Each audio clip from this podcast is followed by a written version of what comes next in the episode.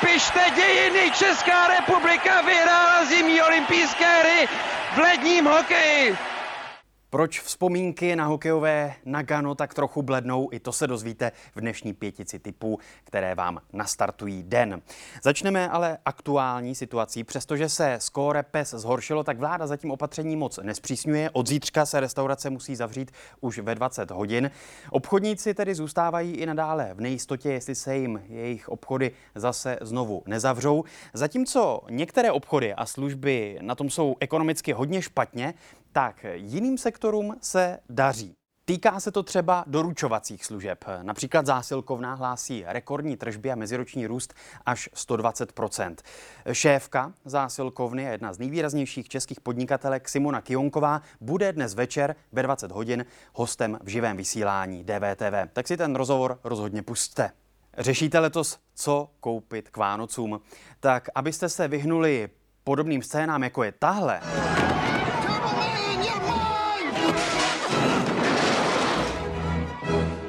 pro vás hospodářské noviny, konkrétně technologický redaktor Otakar Shen, mají spoustu typů technologických novinek a technologických hitů. Jsou mezi nimi například čistička vzduchu, bedničky, sluchátka, televize nebo chytré hodinky. Je to rozdělené v deseti kategoriích a v různých cenových relacích, takže předpokládám, že si vybere každý z vás.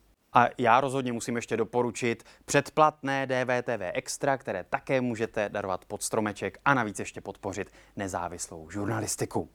A u těch dárků ještě zůstaneme. Napadlo vás, že byste někomu k Vánocům koupili tohle? Tak na to zapomeňte, protože vánoční svetry v Lidlu došly. Přestože se může zdát, že jde o poměrně velký bizar, tak jde o promyšlenou marketingovou strategii. A právě na tu se zaměřuje článek na serveru marketing.cz, který popisuje to, jak se Lidl z levného obchodního řetězce proměnil na jakýsi love brand, který dokonce prodává vlastní merchandising. Ostatně o Lidlu mluvil před časem i v našem vysílání v DVTV marketingový expert Vilém Rubeš. Když nevíte, jestli to bude fungovat, udělejte omezenou edici. Protože když bude... To nazvěte toho, omezenou edici. Přesně tak. Stane se z toho sběratelsky ještě hmm. navíc hit. Že? Hmm. Jak to máte s Lidlem vy? Koupili byste si jeho merch a stáli byste tam třeba frontu na pantofle nebo vánoční svetry? Schválně, napište nám prosím do komentářů. Když jsem byl malý, chtěl jsem být jako Robert Záruba. Obdivuju jeho komentování i to, jak o komentování, o sportu eh, přemýšlí a jak to stále posouvá dál. Vítej zlatý hetriku!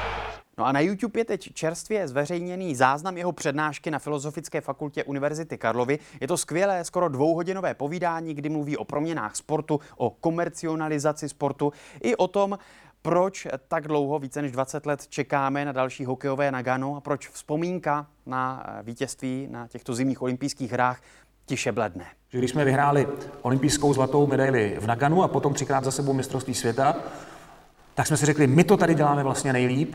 A i když jsme nevěděli jak, ono nám to vlastně běželo tak jako samospádem, tak vlastně eh, jsme se nechtěli jako učit dál. A ta doba pokročila. Je to super nejenom pro hokejové fanoušky. Roberta Zárubu můžete sledovat také na Twitteru, stejně jako více než čtvrt milionu lidí.